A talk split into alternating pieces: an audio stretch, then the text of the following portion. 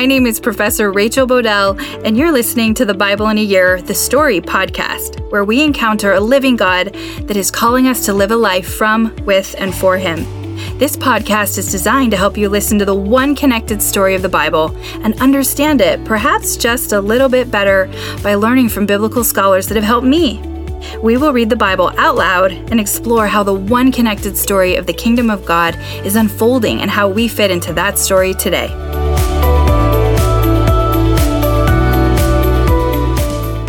Today is day 121, and I'm reading from the NIV version of the Bible. 1 Kings 1 and 2, 2 Chronicles 1, and Psalms 40 and 41. 1 Kings 1. When King David was very old, he could not keep warm, even when they put covers over him. So his attendants said to him, Let us look for a young virgin to serve the king and take care of him.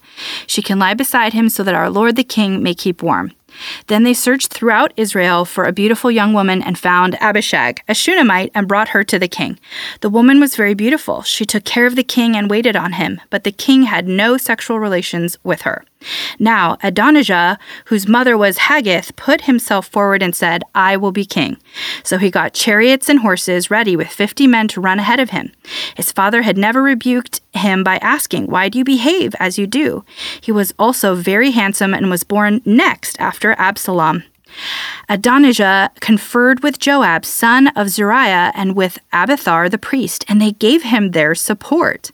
But Zadok the priest, Benaiah, son of Jehoiada, Nathan the prophet, Shimei and Reah, and David's special guard did not join Adonijah. Adonijah then sacrificed sheep, cattle, and fattened calves at the stone of Zoheleth near En Rogel. He invited all his brothers, the king's sons, and all the royal officials of Judah. But he did not invite Nathan the prophet or Benaiah or the special guard or his brother Solomon. Then Nathan asked Bathsheba, Solomon's mother, Have you not heard that Adonijah, the son of Haggith, has become king, and our Lord David knows nothing about it? Now then, let me advise you on how you can save your own life and the life of your son Solomon. Go to the king David and say to him, My lord the king, did you not swear to me, your servant, surely Solomon your son shall be the king after me, and he will sit on my throne?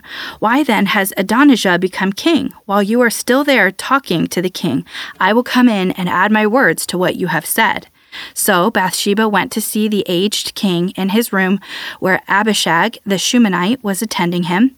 Bathsheba bowed down, prostrating herself before the king. What is it you want? the king asked. She said to him, My lord, you yourself swore to me, your servant, by the Lord your God, Solomon your son shall be king after me, and he will sit on my throne. But now Adonijah has become king, and you, my lord the king, do not know about it. He has sacrificed great numbers of cattle, fattened calves, and sheep, and has invited all the king's sons, Abiathar the priest, and Joab the commander of the army. But he has not invited Solomon your servant. My lord the king, the eyes of all Israel are on you, to learn from you who will sit on the throne of my lord the king after him. Otherwise, as soon as my lord the king is laid to rest with his ancestors, I and my son Solomon will be treated as criminals. While she was still speaking with the king, Nathan the prophet arrived, and the king was told, Nathan the prophet is here. So he went before the king and bowed with his face to the ground. Nathan said, Have you, my lord the king, declared that Adonijah shall be king after you, and that he will sit on your throne? Today he has gone down and sacrificed great numbers of cattle, fattened calves, and sheep. He has invited all the king's sons, the commanders of the army, and Abiathar the priest. Right now they are eating and drinking with him and saying, Long live King Adonijah. But me, your servant, and Zadok the priest, and Benaiah, son of Jehoiada, and your servant Solomon, he did not invite. Is this something my lord the king has done without letting his servants know who should sit on the throne of my lord the king after him? Then King David said, Call in Bathsheba. So she came into the king's presence and stood before him. The king then took an oath As surely as the Lord lives, who has delivered me out of every trouble, I will surely carry out this very day what I swore to you by the Lord, the God of Israel. Solomon, your son, shall be king after me, and he will sit on my throne in my place. Then Bathsheba bowed down with her face to the ground, prostrating herself before the king, and said, May my lord King David live forever. King David said, Call in Zadok the priest, Nathan the prophet, and Benaiah son of Jehoiada. When they came before the king, he said to them, Take your lord's servants with you, and have Solomon my son mount my own mule and take him down to Gihon. There have Zadok the priest and Nathan the prophet anoint him king over Israel. Blow the trumpet and shout, Long live King Solomon. Then you are to go up with him, and he is to come and sit on my throne and reign in my place. I have appointed him ruler over Israel and Judah. Benaiah, son of Jehoiada, answered the king. Amen. May the Lord, the God of my Lord the king, so declare it. As the Lord was with my Lord the king, so may he be with Solomon to make his throne even greater than the throne of my Lord King David. So did Zadok the priest, Nathan the prophet, Benaiah son of Jehoiada, the Kerethites and the Pelethites went down and had Solomon mount King David's mule, and they escorted him to Gihon. Zadok the priest took the horn of oil from the sacred tent and anointed Solomon. Then they sounded the trumpet, and all the people shouted, Long live King Solomon! And all the people went up after him, playing pipes and rejoicing greatly, so that the ground shook with the sound. Adonijah and all the guests who were with him heard it as they were finishing their feast. On hearing the sound of the trumpet, Joab asked, What's the meaning of all the noise in the city? Even as he was speaking, Jonathan, son of Abiathar the priest, arrived. Adonijah said, Come in. A worthy man like you must be bringing good news. Not at all, Jonathan answered. Our Lord, King David, has made Solomon king. The king has sent with him Zadok the priest, Nathan the prophet, Benaiah son of Jehoiada, the Kerethites and the Pelethites, and they have put him on the king's mule. And Zadok the priest and Nathan the prophet have anointed him king at Gihon. From there, they have gone up cheering, and the city resounds with it. That's the noise you hear. Moreover, Solomon has taken his seat on the royal throne. Also, the royal officials have come to congratulate our Lord King David, saying, May your God make Solomon's name more famous than yours, and his throne greater than yours. And the king bowed in worship on his bed and said, Praise be to the Lord, the God of Israel, who has allowed my eyes to see a successor on my throne today. At this, all Adonijah's guests rose in alarm and dispersed. But Adonijah, in fear of Solomon, went and took hold of the horns of the altar.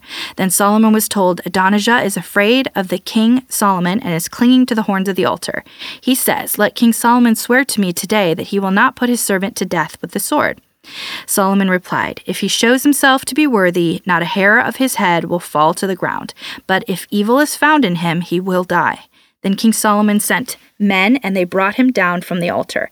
And Adonijah came and bowed down to King Solomon, and Solomon said, Go to your home. When the time drew near for David to die, he gave a charge to Solomon his son.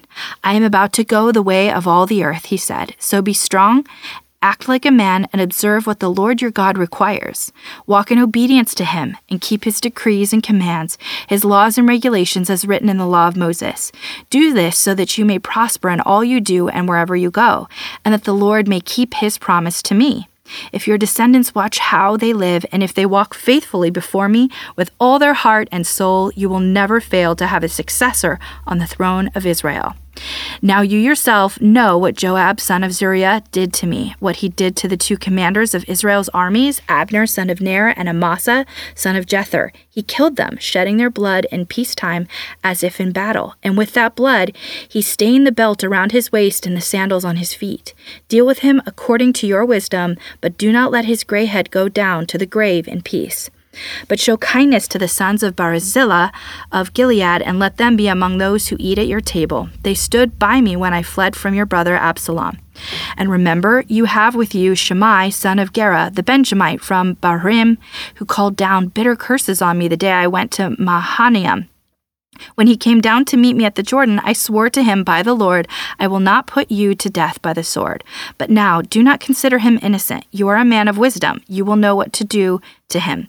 Bring his gray head down to the grave in blood. Then David rested with his ancestors and was buried in the city of David. He had reigned 40 years over Israel, seven years in Hebron and 33 in Jerusalem. So Solomon sat on the throne of his father David, and his rule was firmly established. Now Adonijah, the son of Haggith, went to Bathsheba, Solomon's mother.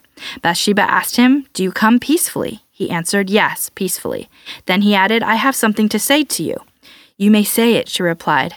As you know, he said, the kingdom was mine. All Israel looked to me as their king. But things changed, and the kingdom has gone to my brother. For it has come to him from the Lord.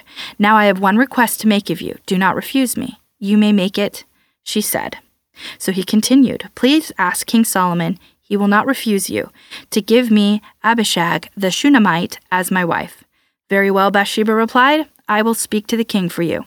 When Bathsheba went to King Solomon to speak to him for Adonijah, the king stood up to meet her, bowed down to her, and sat down on his throne. He had a throne brought for the king's mother, and she sat down at his right hand. I have one small request to make of you, she said. Do not refuse me. The king replied, Make it, my mother, I will not refuse you. So she said, Let Abishag the Shunammite be given in marriage to your brother Adonijah. King Solomon answered his mother, Why do you request Abishag the Shunammite for Adonijah? You might as well request the kingdom for him. After all, he is my older brother. Yes, for him and for Abiathar the priest and Joab son of Zeruiah. Then King Solomon swore by the Lord. May God deal with me, but be it ever so severely, if Adonijah does not pay with his life for this request. And now, as surely as the Lord lives, he who has established me securely on the throne of my father David, and has founded a dynasty for me as he promised, Adonijah shall be put to death today. So King Solomon gave orders to Benaiah, son of Jehoiada, and he struck down Adonijah, and he died. To Abiathar the priest, the king said, Go back to your fields of Anathoth. You deserve to die, but I will not put you to death now, because you carried the ark of the sovereign Lord before my father David and shared all my father's hardships. So Solomon removed Abiathar from the priesthood of the Lord, fulfilling the word of the Lord had spoken at Shiloah about the house of Eli. When the news reached Joab, who had conspired with Adonijah, though not with Absalom, he fled to the tent of the Lord and took hold of the horns of the altar. King Solomon was told that Joab had fled to the tent of the Lord and was beside the altar. Then Solomon ordered Benaiah, son of Jehoiada, Go, strike him down. So Benaiah entered the tent of the Lord and said to Joab, The king says, Come out. But he answered, No, I will die here. Benaiah reported to the king, This is how Joab answered me. Then the king commanded Benaiah, do as he says, strike him down and bury him, and so clear me and my whole family of the guilt of the innocent blood that Joab shed. The Lord will repay him for the blood he shed, because without my father David knowing it, he attacked two men and killed them with the sword, both of them. Abner, son of Ner, commander of Israel's army, and Amasa, son of Jether, commander of Judah's army, were better men and more upright than he. May the guilt of their blood rest on the head of Joab and his descendants forever. But on David and his descendants, his house and his throne, may there be the Lord's peace forever. So Benaiah, son of Jehoiada, went up and struck down Joab and killed him, and he was buried at his home out in the country. The king put Benaiah, son of Jehoiada, over the army in Joab's position, and replaced Abiathar with Zadok the priest. Then the king sent for Shimei and said to him, Build yourself a house in Jerusalem and live there, but do not go anywhere else. The day you leave and cross the Kidron Valley, you can be sure you will die. Your blood will be on your own head. Shimei answered the king, What you say is good. Your servant will do as my lord the king has said. And Shimei stayed in Jerusalem for a long time. But three years later, two of Shimei's slaves ran off to Achish, son of Maacah, king of Gath, and Shimei was told, Your slaves are in Gath. At this, he saddled his donkey and went to Achish at Gath in search of his slaves. So Shimei went away and brought the slaves back from Gath. When Solomon was told that Shimei had gone from Jerusalem to Gath and had returned, the king summoned Shimei and said to him, Did I not make you swear by the Lord and warn you, on the day you leave to go anywhere else, you can be sure you will die? At that time you said to me, What you say is good, I will obey. Why then did you not keep your oath to the Lord and obey the commands I gave you? The king also said to Shimei, You know in your heart all the wrong you did to my father David. Now the Lord will repay you for your wrongdoing, but King Solomon will be blessed, and David's throne will remain secure before the Lord forever. Then the king gave the order to Benaiah, son of Jehoiada, and he went out and struck Shimei down, and he died. The kingdom was now established in Solomon's hands. Second Chronicles 1. Solomon, son of David, established himself firmly over his kingdom, for the Lord his God was with him and made him exceedingly great. Then Solomon spoke to all Israel, to the commanders of thousands and commanders of hundreds, to the judges, to all the leaders in Israel, the heads of families, and Solomon and the whole assembly went to the high place at Gibeon, for God's tent of meeting was there, which Moses the Lord's servant had made in the wilderness. Now David had brought up the ark of God from Kiriath Jearim to the place he had prepared for it, because it had pitched a tent for it in Jerusalem. But the bronze altar that Bezalel, son of Uri, the son of Hur, had made was in Gibeon in front of the tabernacle of the Lord. So Solomon and the assembly inquired of him there. Solomon went up to the bronze altar before the Lord in the tent of meeting and offered a thousand burnt offerings on it. That night God appeared to Solomon and said to him, Ask for whatever you want me to give you. Solomon answered God, You have shown great kindness to David my father, and have made me king in his place. Now, Lord God, let your promises to my father David be confirmed, for you have made me king over a people who are as numerous as the dust of the earth.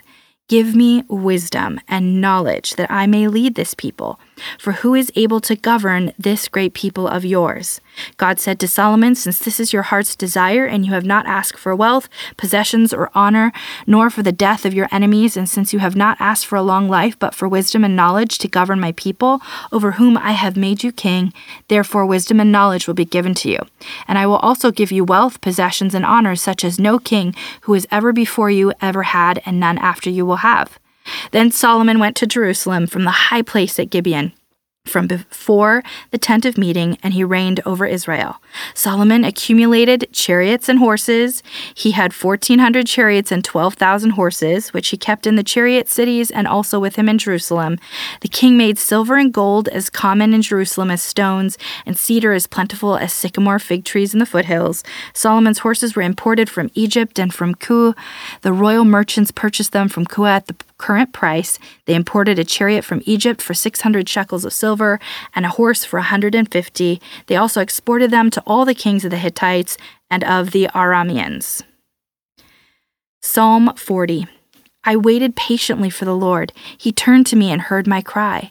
He lifted me out of the slimy pit, out of the mud and mire. He set my feet on a rock and gave me a firm place to stand. He put a new song in my mouth, a hymn of praise to our God. Many will see and fear the Lord and put their trust in him. Blessed is the one who trusts in the Lord, who does not look to the ground, to those who turn aside to false gods. Many, Lord my God, are the wonders you have done, the things you planned for us. None can compare with you. Were I to speak and tell of your deeds, they would be too many to declare. Sacrifice and offering you did not desire, but my ears you have opened. Burnt offerings and sin offerings you did not require. Then I said, Here I am, I have come. It is written about me in the scroll. I desire to do your will, my God. Your law is within my heart. I proclaim your saving acts in the great assembly. I do not seal my lips, Lord, as you know. I do not hide your righteousness in my heart. I speak of your faithfulness and your saving help. I do not conceal your love and your faithfulness from the great assembly. Do not withhold your mercy from me, Lord. May your love and faithfulness always protect me. For troubles without number surround me. My sins have overtaken me, and I cannot see. They are more than the hairs of my head, and my heart fails within me. Be pleased to save me, Lord. Come quickly, Lord, to help me. May all who want to take my life be put to shame and confusion. May all who desire my ruin be turned but back in disgrace. May those who say to me, Aha, aha, be appalled at their own shame. But may all who seek you rejoice and be glad in you. May those who long for your saving help always say, The Lord is great. But as for me, I am poor and needy. May the Lord think of me. You are my help and my deliverer. You are my God. Do not delay. Blessed are those who have regard for the weak. The Lord delivers them in times of trouble. The Lord protects and preserves them. They are counted among the blessed in the land. He does not give them over to the desire of their foes. The Lord sustains them on their sick bed and restores them from their bed of illness. I said, Have mercy on me, Lord. Heal me, for I have sinned against you. My enemies say of me in malice, When will he die and his name perish? When one of these comes to see me, he speaks falsely, while his heart gathers slander. Then he goes out and spreads it around. All my enemies whisper together against me. They imagine the worst for me, saying, A vile disease has afflicted him. He will never get up from the place where he lies. Even my close friend, someone I trusted, one who shared my bread, has turned against me.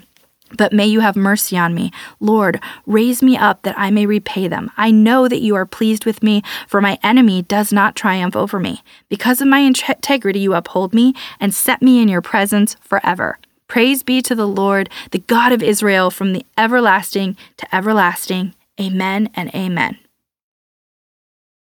Okay, so we started two new books, First Kings and Second Chronicles. So of course, it's time to zoom out and do a quick review. We just finished First and Second Samuel, which comes before First and Second Kings, and we finished First Chronicles and now we're starting Second Chronicles. While each of these books are broken into two parts. They really all are like one scroll after another. Dr. Mackie says that Samuel was one scroll and now here Kings was one scroll telling one unified story. So I think it's just important to make that mention. And if we remember way back, the people of Israel told Samuel they wanted a king to be like their neighbors. The biblical text seems to indicate this wasn't necessarily what God wanted, but he allowed it, giving them a donkey herder who had lost his herd, but he was the physical type of a king, tall and handsome. God gave them Saul as king. Saul really struggled to consistently put God first and put God's reputation before his own. In the end, Saul chose himself over God. The next king God selected for Israel was the last son of Jesse from the tribe of Judah, a sheep herder who was young and not described as tall, but he recognized the importance of God's reputation and his role as a representative leader. David was not perfect, making grave mistakes, but his heart would return to the Lord. Remember, like Marty Solomon said, God shows endless patience until or if we choose to become the anti story and work against him as an adversary, like Saul ended up doing and Joab as well. David unites the tribes of Israel, and in 2 Samuel 7, we read how the scenario of a just and righteous king who builds a united kingdom points to the messianic king, which we know is Jesus. This all points to how God is fulfilling the promises he made to Abraham in Genesis 12. So there's like a reach back in the story and a foreshadowing of what's to come. It's so cool because when you really think about it, all these authors were separated in time and space, and how this whole story is so interconnected. Only God could do a thing like that. So, in this story today, we read about how David is getting older and is not able to go to war any longer. David is given a concubine, a young maiden concubine. And what's interesting, if you can move past the ick factor, is that David did not have an inappropriate relationship with her. So, one might say that's because he was old, but I'm not sure that was the point the author was trying to make. I believe the author already made this point by saying his eyes were getting weaker, as we've seen, and like he was cold, and so he needed somebody close to him. This is a Hebrew expression typically to connotate weakness. But I think it says something about his maturing because, as Deuteronomy 17 warned, the kings of Israel through the prophet, uh, they were told, do not have multiple wives. And this was not the order of Genesis 2 or in line with the commandments of do not commit adultery. So for me, it's a sign of maturity in David that had been particularly problematic or challenging for David, to me, there's something hopeful in this pursuit of God in our hardest area, right? So giving it over to Him for redemption and restoration, all the way to the very end of our lives. Like, this is, there's something really cool about that for me, or that's what I'm seeing. I don't know. I don't know. We also read about one of David's other sons who tries to take the throne in this transitory moment, Adonijah. It's another story of someone trying to take what has not been given. And as Marty Solomon says, this is in keeping with the theme of the Tale of Two Kingdoms, where one is an empire oriented mindset with greed, lust, wealth, personal reputation, and power at the core, and the other is a kingdom of shalom, bringing cycles of redemption and order, knowing that your role is a representative leader and that you're there to serve the actual king, which is God, and to put him on display. So, Kingdom 1, Empire, Kingdom 2, Shalom. Father Mike Schmitz describes how many of the stories, including the one where David doesn't realize that one son is trying to overthrow the other one, might point to the fact that David, a human, yet he's great at many other things in the story and representative leadership, but he seems to be unaware as a dad who struggled to bring his representative leadership to his children. So I thought that was a really interesting thing that Father Mike Schmitz points out. Father Mike Schmitz also describes how Bathsheba in this story is foreshadowing the important role of Mary to the king which will be the Messianic King Jesus in the New Testament.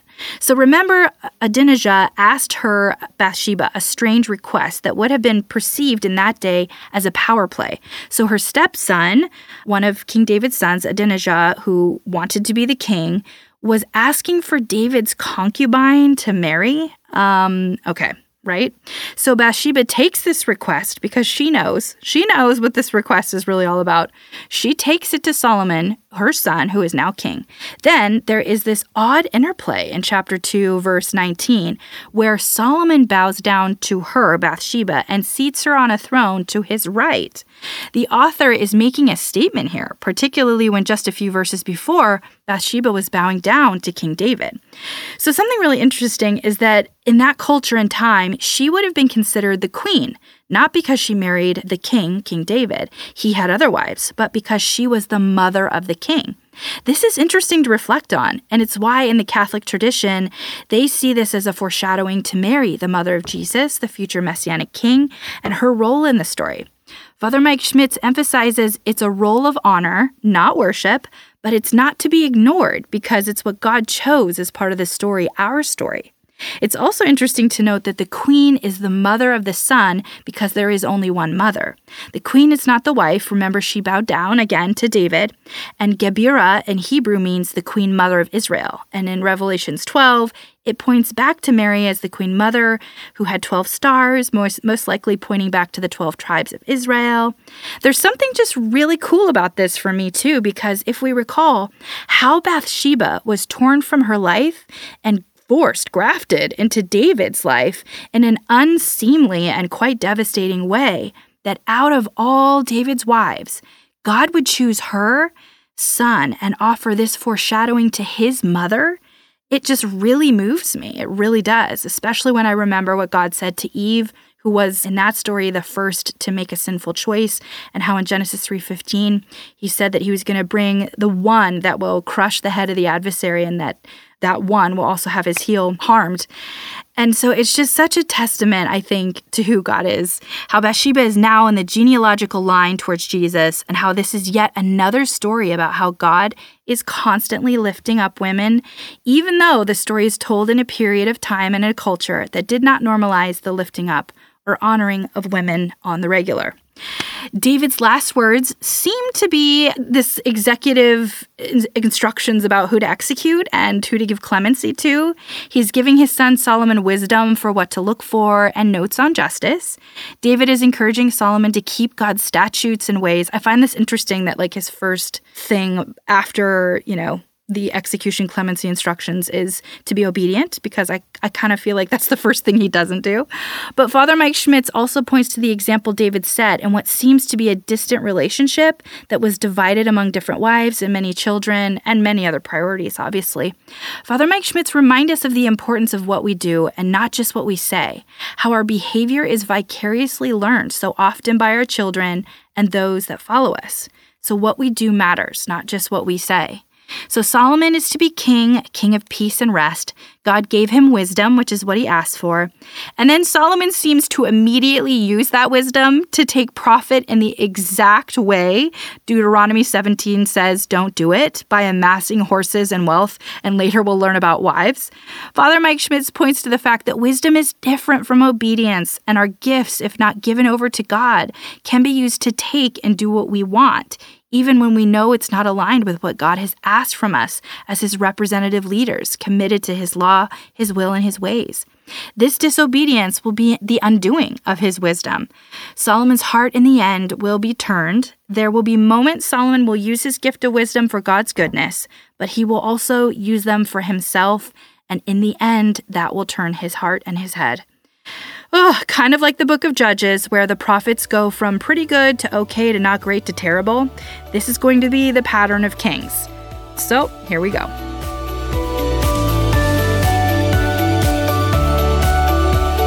Pray for me, I'm praying for you. My prayer is this, found in Philippians 1 9 through 11 that your love may abound more and more in knowledge and depth of insight, so that you may be able to discern what is best and may be pure and blameless for the day of Christ, filled with the fruit of righteousness that comes through Jesus Christ, to the glory and praise of God. What is this fruit? It is love, joy, peace, patience, kindness, goodness, faithfulness, gentleness, and self control. Against such things there is no law.